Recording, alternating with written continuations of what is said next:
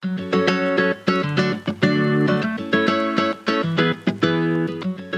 Well, good morning, everyone. Uh, it's, it's wonderful. You can see I know what I'm doing up here, so you're in good hands. Um, but it's great to be together. My name is Sean. I'm, I'm on the leadership team here at One Tribe. And just to add my welcome to, to, to the, what uh, Cephas has already given to you, it's awesome to have you here, especially if you're here for the first, the first time. Um, and I'm going to be speaking today, continuing our journey through the book of Acts.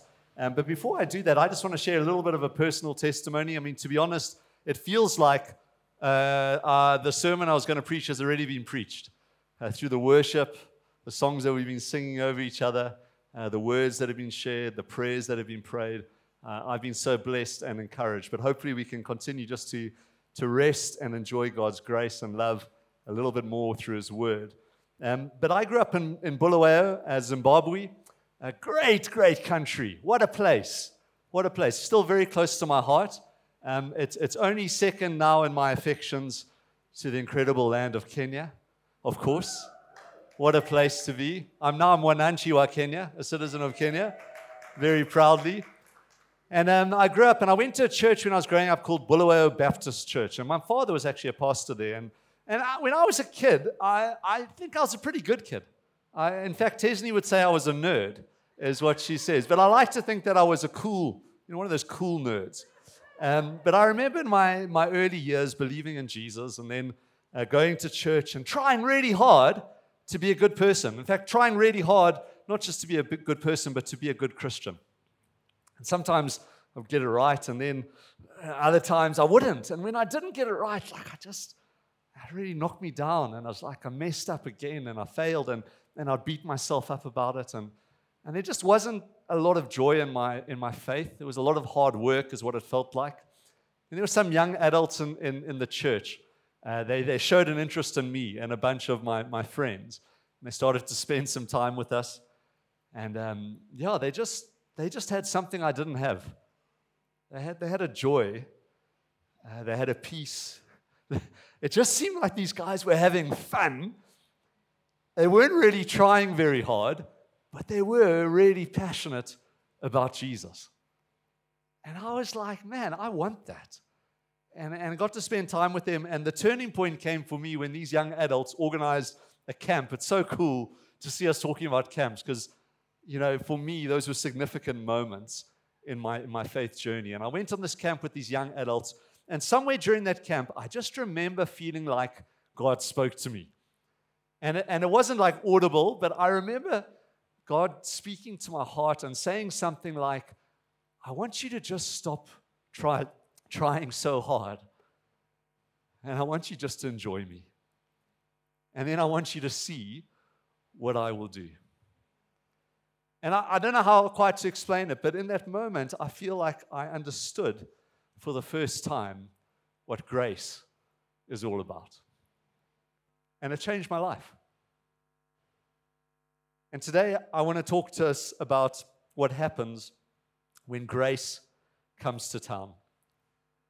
And I'm going to pray, and then we'll dive into our passage for the day. God, we just thank you for this amazing time in your presence. Just being reminded of your incredible love towards us, this unconditional love. Thank you that you loved us first before we did anything for you. Thank you, God, that it speaks to us about your amazing grace, that you would love us enough to take our place on the cross, to die in our place, so that we could be free and forgiven and found in relationship with you. I just pray this morning that you would switch the lights on in our hearts and minds. Remind us of your boundless grace towards us. I pray that the atmosphere of grace would fill this church and would fill our hearts and minds. And I ask it in Jesus' name. Amen. Amen. Okay, so we're going through this, this Act series as a church. We've been doing it for quite a while because we're going through literally verse by verse. And the story so far is basically the early church has broken out of Jerusalem. They're spreading the good news of what Jesus did through his life, death, and resurrection. And, and the idea is that they're spreading this message from Jerusalem to Judea to Samaria and then to the ends of the earth. And where we are at the moment in chapter 14, we're kind of in the ends of the earth section. So Paul and, and Barnabas, they've been sent out from a church uh, called Antioch, this rocking church that we spent quite a bit of time talking about. And if we look on the map, you can see that they were sent out from Antioch in Syria. They had this weird encounter with a sorcerer on the island of Cyprus, and then they crossed over to the mainland of Asia Minor. And first they headed up uh, into a place, another Antioch. This is Pisidian Antioch on the left hand side there. And we've been camping out there for the last few weeks, seeing what happened in Antioch Pisidia. And a few weeks ago, Cephas was speaking about their time there, and he was asking the question what was the message of this first missionary journey that these guys were bringing? They were on a mission, but what was the message that they were bringing on their mission? And Cephas explained to us that the message that they were bringing was the message of the grace of God. That was the message. And Cephas went on to explain that, well, what is the grace of God? And, and he said, well, the grace of God is that a good God does good things to undeserving people. He said, the, the grace of God is a God who initiates a loving relationship with the undeserving. That the grace of God is that God does not treat us as our sins and our failures deserve. And in Acts 14 today, uh, we see Paul and Barnabas moving from Antioch, Pisidia, and they come to a town called Iconium. And I want to look today at what does it look like when this message of grace arrives in town. This town is about 150 kilometers southeast of Pisidian Antioch. It's actually today in modern Turkey. It's, it's now the fifth largest town in Turkey, and it's called Konya. So let's read together from Acts chapter 14, verse 1. And the, the, the, verses will also be up on the screen if you don't have your Bibles with you. At Iconium, Paul and Barnabas went as usual into the Jewish synagogue. There they spoke so effectively that a great number of Jews and Greeks believed. But the Jews who refused to believe stirred up the other Gentiles and poisoned their minds against the brothers. So Paul and Barnabas ran away.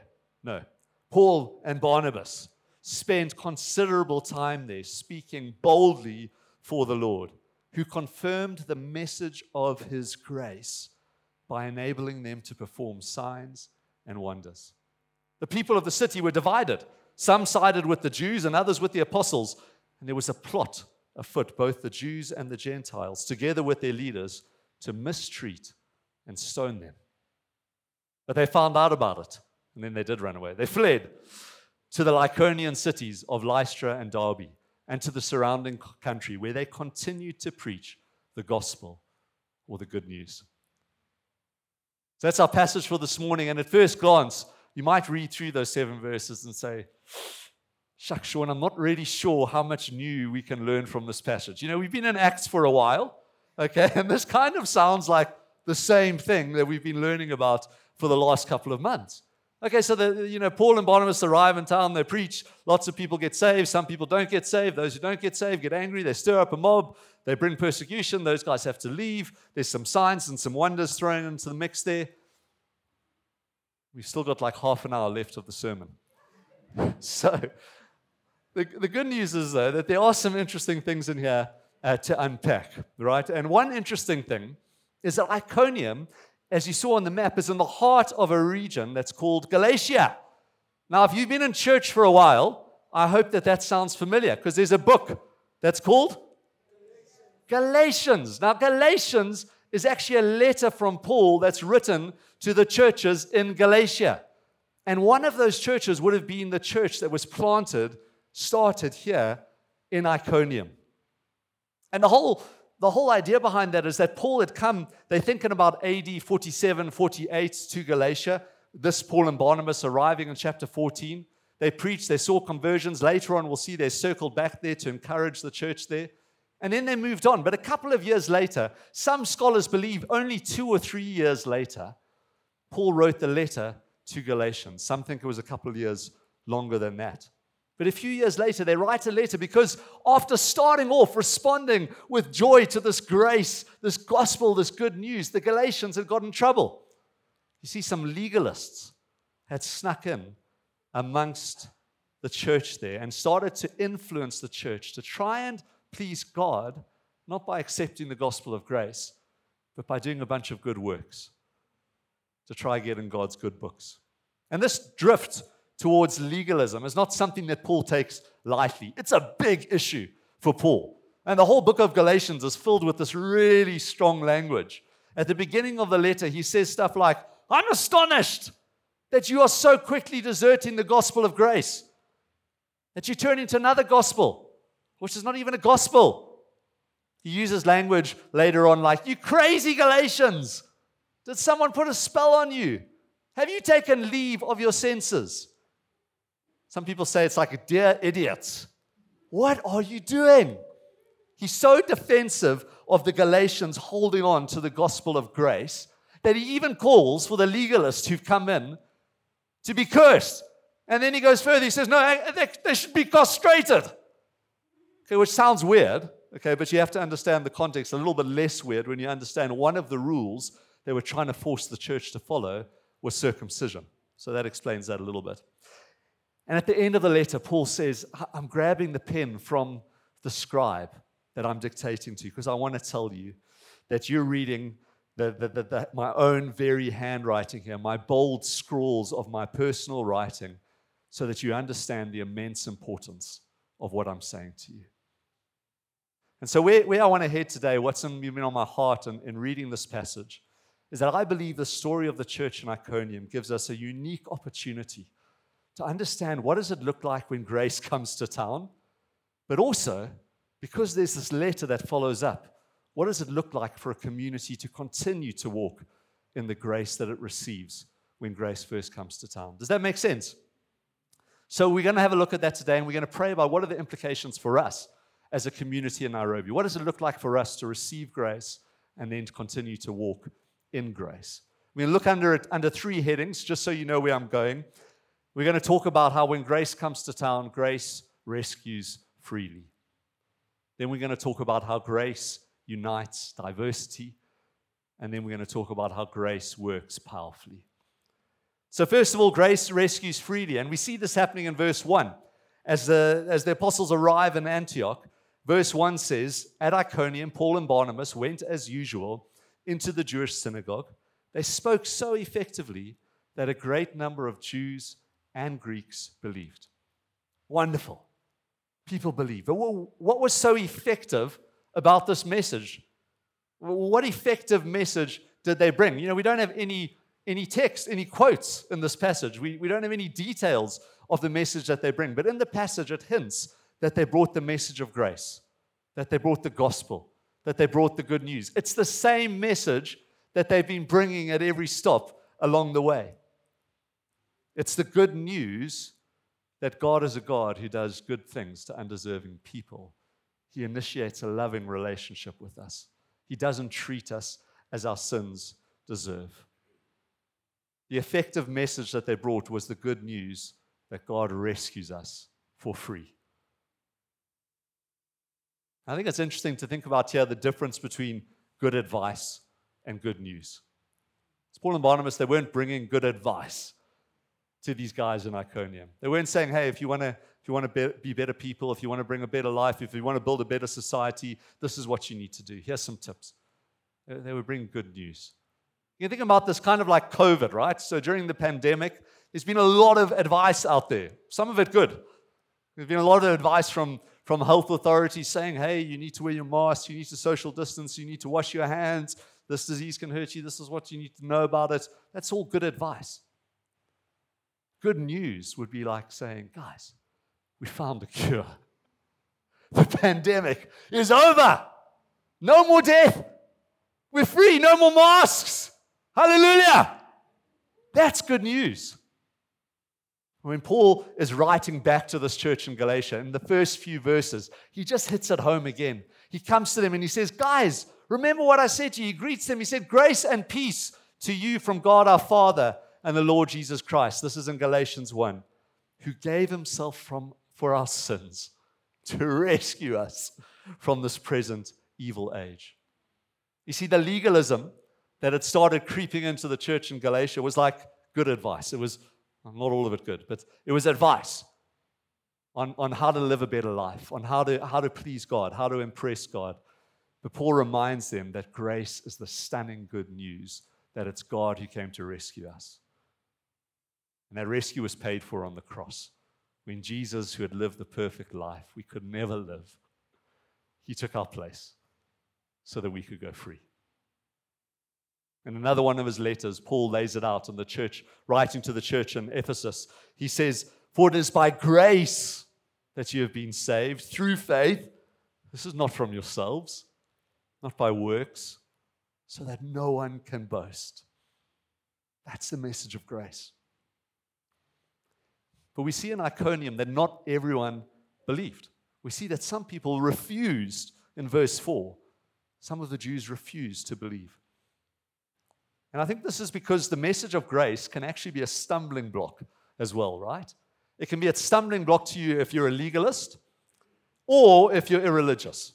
It can be a stumbling block to you if you're moral or if you're immoral. Because if, if you're a legalist, if you're moral, you might think, no, I'm not ready to stop boasting in my works because I actually think I'm a pretty good person. I actually think I'm better than that person next door. And that's where I'm going to put my trust. That's where I'm going to put my hope. And ultimately, what you're saying is that's what I believe is going to save me. And if you're an irreligious person or an immoral person, grace can be a stumbling block because you might think, there's no way God could accept me. You don't know what I've done. There is no way His grace could reach to someone like me. But for those who don't refuse it, grace is good news for the religious and the irreligious, the moral and the immoral. To the religious, it says, hey, you can stop trying so hard. You're never going to make it on your own anyway. You can accept as a free gift what God's done for you. And to the immoral, the irreligious, it says, just come as you are. You don't have to clean up your life first. Just come to the cross. You can be rescued. So, how do we put this into action? Well, I just want to ask simply, as Cephas was asking this morning, what about you? Have you received this grace? Has it clicked for you? If it has, I, I, just want to encourage you, guys, let's remind ourselves this is reason to celebrate. This is reason to dance and sing and go crazy like nothing else in our lives because we're free, we're forgiven, we're accepted, not based on how good a week we had, but, but based on the sacrifice of Christ on the cross for us. And if you haven't got this yet, if you haven't received it, I want to encourage you today. Today is as good a day as any. In fact, it's the best day for you to consider taking this gift. And we'd love to help you with that. Come and chat to us after the service. It's really simple. It's just reaching out and accepting the love of God, this unconditional love towards us that we've been talking about already today. Okay, the second thing we see happening in Iconium, though, is that not only does grace rescue freely, grace unites diversity. So we see in chapter, in chapter 14, verse 1 again, that both Jews and Greeks believed. So the gospel unites people across racial and ethnic lines. It's like the Jews, the Greeks, the Gentiles, the Phrygians, which was that, that area as well, they, they, kind of heard this gospel and it was like radically different from anything they'd ever heard. I can just come as I am. That's amazing. And they responded and they accepted the gift of grace and they opened their eyes. And they were kind of surprised to see who was standing next to them. It's like, oh my goodness, there's a, there's a Gentile here.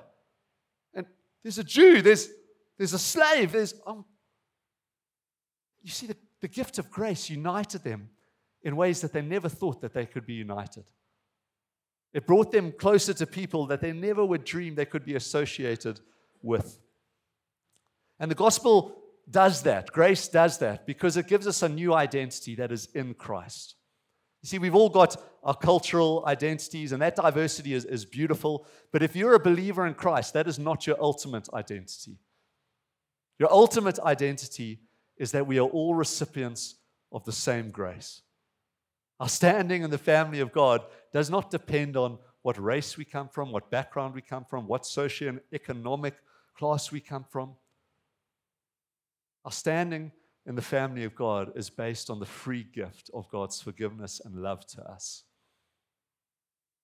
And so when we get that, it gives us a desire and the ability to accept others just as they are because we're accepted just as we are. It's like Kogi was saying today. Once we get, we've been loved unconditionally by God, then and only then can we start to unconditionally love people around us, especially those who are radically different to us. Isn't it amazing that as we look around the room here today, what happened in Iconium has happened again here? I mean, look at, look at us. We've all come together in the name of the grace of God from every tribe, tongue, nation, nerds, cool people like Tez. Like we're all just, we're all just together and we're declaring that we are one tribe. We are one person in Christ. But what's interesting, and it's, it's actually quite striking, is that just a few years later, in his letter to the Galatians, Paul is having to remind the church again of their identity.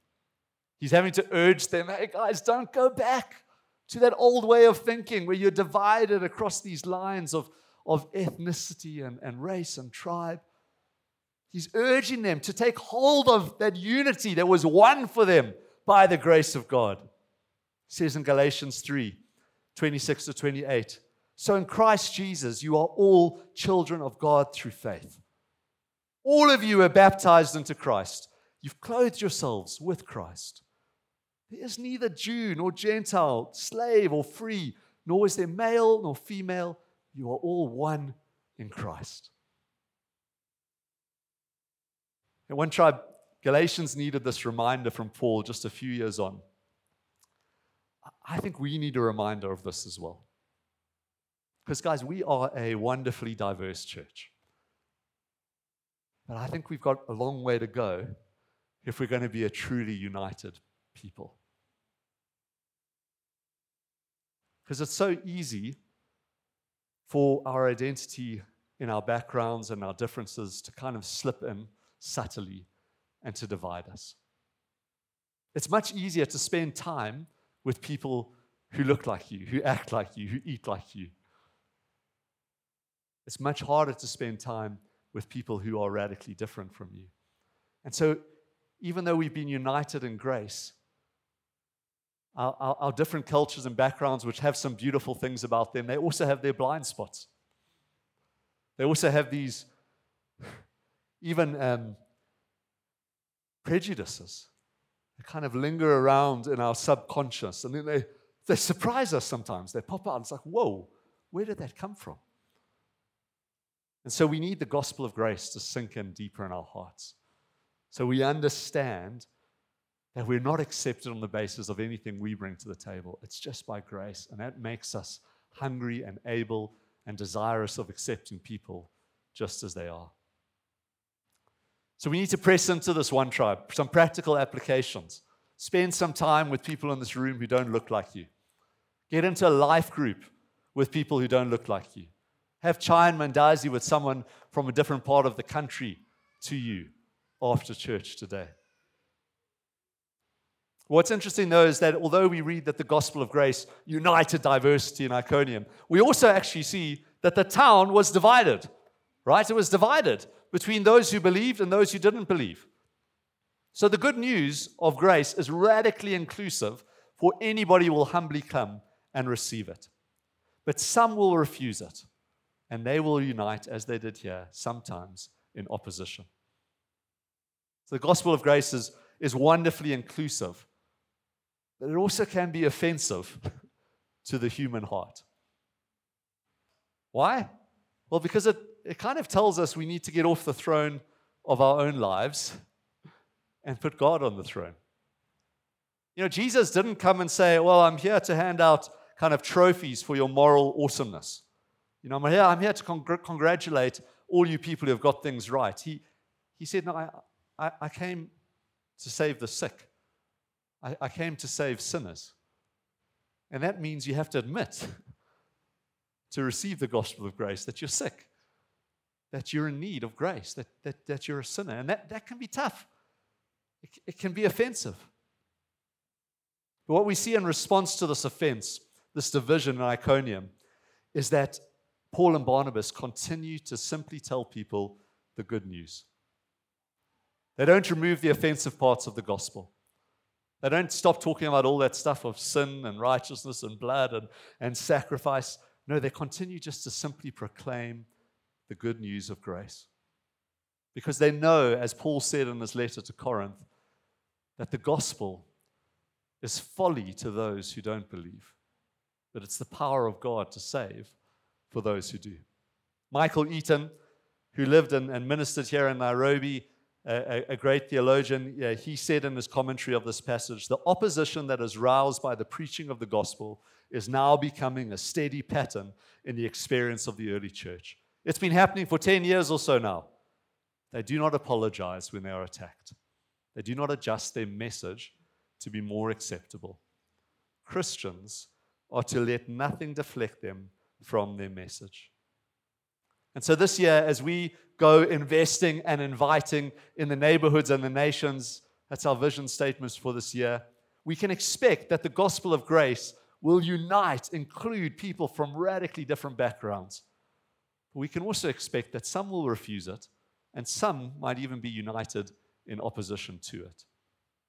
And that opposition, that opposition will come, but we need to understand that just because the message of the gospel of grace is offensive and we need to be continuing to, to declare it, we don't have to be defensive, offensive. Let me say that again. Just because the gospel of grace can be offensive doesn't mean we need to be. All right? In fact, as Christians, we should be exactly the opposite. Because as people who've received grace, by definition, we did nothing to deserve it. We know better than anybody else. So that means as we share this good news, we do it humbly and gently. And we love the people in front of us. We recognize that they're in the same boat that we are in. We recognize that they are made beautifully in the image of God. They reflect something of His beauty and His diversity. Lastly, as the message of grace impacts this little Galatian town, Iconium, we see that grace works powerfully. You know, that, that might sound like a little bit of a contradiction, right? Because we've been talking about how grace is something we get not by works, but it's just a free gift. And it is common to, to kind of fall into this trap where you think, okay, I need grace to get to know Jesus, to accept Jesus. But once I've accepted Jesus, now I need to get to the hard work of following Jesus. And we kind of separate it from grace. We leave grace behind, and now we get to work, trying really hard. And actually, what I want to show to you here is that grace does work. Grace does strengthen. Grace empowers. It works in and through the people who've received it.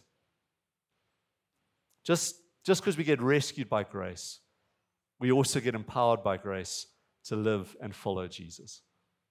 And the reason why this was needed so badly in Acts 14 is because of the opposition that we see in this passage. On one level, that opposition came because uh, some people had refused the gospel of grace and it offended them. On another level, it was opposed by the enemy of grace, who's the devil. And we see throughout the book of Acts that whenever the gospel of grace is advancing, it's advancing in contested territory. It's not neutral territory. Whenever light is going forward, darkness is pushing back. But we read amazingly in verse 3 in response to this opposition, these trials, it says that Paul and Barnabas spent considerable time there. They dug in, they spoke boldly for the Lord, who confirmed the message of his grace by enabling them to perform signs and wonders. And then a few verses on, when they hear about this plot to stone them, they wisely flee to Lystra and Derbe and to the surrounding country where they continue to preach the gospel. How did these guys keep it up in the face of this opposition and these trials and these threats? Was it because they just like we're superhumans? Just like incredibly strong guys? No. If you read the beginning of Acts, if you were with us then, you remember that Jesus said, You will receive power when the Spirit comes on you. And that's what will enable you to be my witnesses to the ends of the earth. And we see that happening here as they speak boldly, as God accompanies the message of grace with this ability to do signs and wonders. Grace is at work in them in spite of this opposition. Just fast forward a few years, though, as Paul writes to the letter of the Galatians. The gospel of grace is facing a different type of opposition. It's not so much this external opposition, it's this internal opposition. It's threatening, though, the ongoing work of grace in that family of believers. Terry Virgo um, A part of a founding movement of the, the bigger family of churches we're a part of called Newfrontiers. And he wrote a great book I highly recommend called God's Lavish Grace. And in that book, he, he talks about this church in Galatia. And he says, you know, um, it's interesting because they started off so well. They received this gospel of grace. It was radically different. They said, wow, I can come as I am. I'm free. This is, this is amazing. And then you find Paul moved on, and behind him came these guys called the Judaizers. Now, the Judaizers were these, these legalists. And they came in and they saw these believers and, and they said, Oh, you've received Jesus. Wonderful. You know, actually, in our Old Testament, uh, in our book, it tells us the Gentiles will receive our Messiah. Fantastic. But just listen, we've known God for a bit longer than you have. And um, we just need to tell you there's a couple of other things you actually need to know about. That's not the end of the story. Because if you really want to please God, if you really want to work out your faith, well, you, you need to make sure you get circumcised. So get the chop. And then you need to make sure you observe the Sabbath religiously. Make sure you get it right. And by the way, don't eat this and, and don't eat that. And so, what they're doing, they, they started adding stuff to the gospel of grace. And by doing that, they totally missed the point that the perfect, spotless, innocent Son of God who hung on that cross, and, and in that moment, he took all of our sin and shame He paid it in full. He said, It is finished. They were saying that's not enough. You need to add some other stuff to it if you really want to get this right. If you really want to work on pleasing God, you need to do some effort as well. And Paul reminds them with the strongest words possible when he's writing to the church in Galatia that this is crazy. He reminds them that it's by grace that they've been saved, and it's only by grace that they will be empowered by the Spirit to live the Christian life. He says, You foolish Galatians. Galatians 3, verse 2. Who bewitched you? Before your very eyes, Christ was clearly portrayed as crucified. I would like to learn just one thing from you. Did you receive the Spirit by works of law or by believing what you heard? Are you so foolish after beginning by means of the Spirit that you are now trying to finish by means of the flesh? The Galatians got this wrong. After starting off receiving the gospel of grace, they started to drift into legalism. And legalism is this hectic effort to please God, to ease your conscience, to please others through good works. And friends, this is still a central a tactic of the enemy to stop the powerful work of grace in its tracks. It can so easily take root in churches like ours and in hearts like mine and yours. And Terry Virgo is very helpful here again. He talks about how we can actually pick this up really early on in our Christian life. He says, Imagine, imagine you're, you're a non believer and, and then you meet this, this person in your workplace and they, they just seem so happy.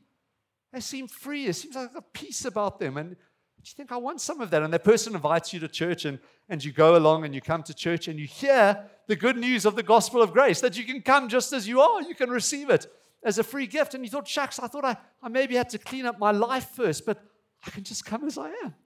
This is amazing. Maybe you walk forward after the service and, and you take this gift. You know, it can happen exactly the same day that someone pulls you aside and says, Hey, you received Jesus today.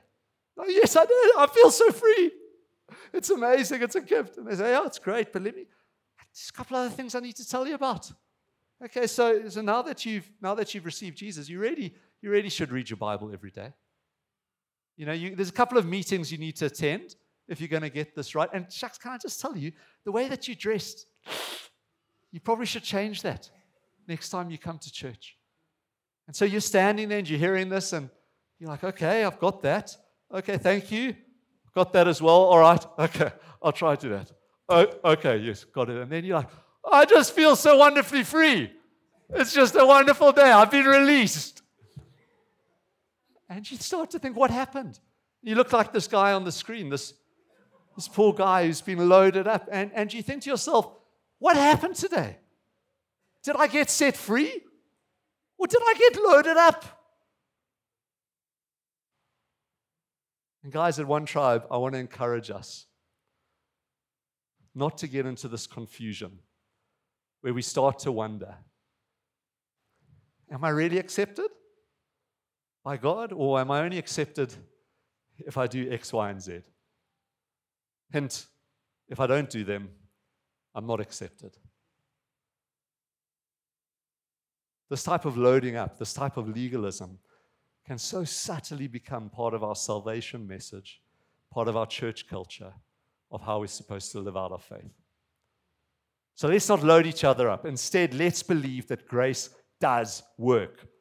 Let's believe the Bible when it says that the gospel of grace does empower us through the Spirit to live the Christian life.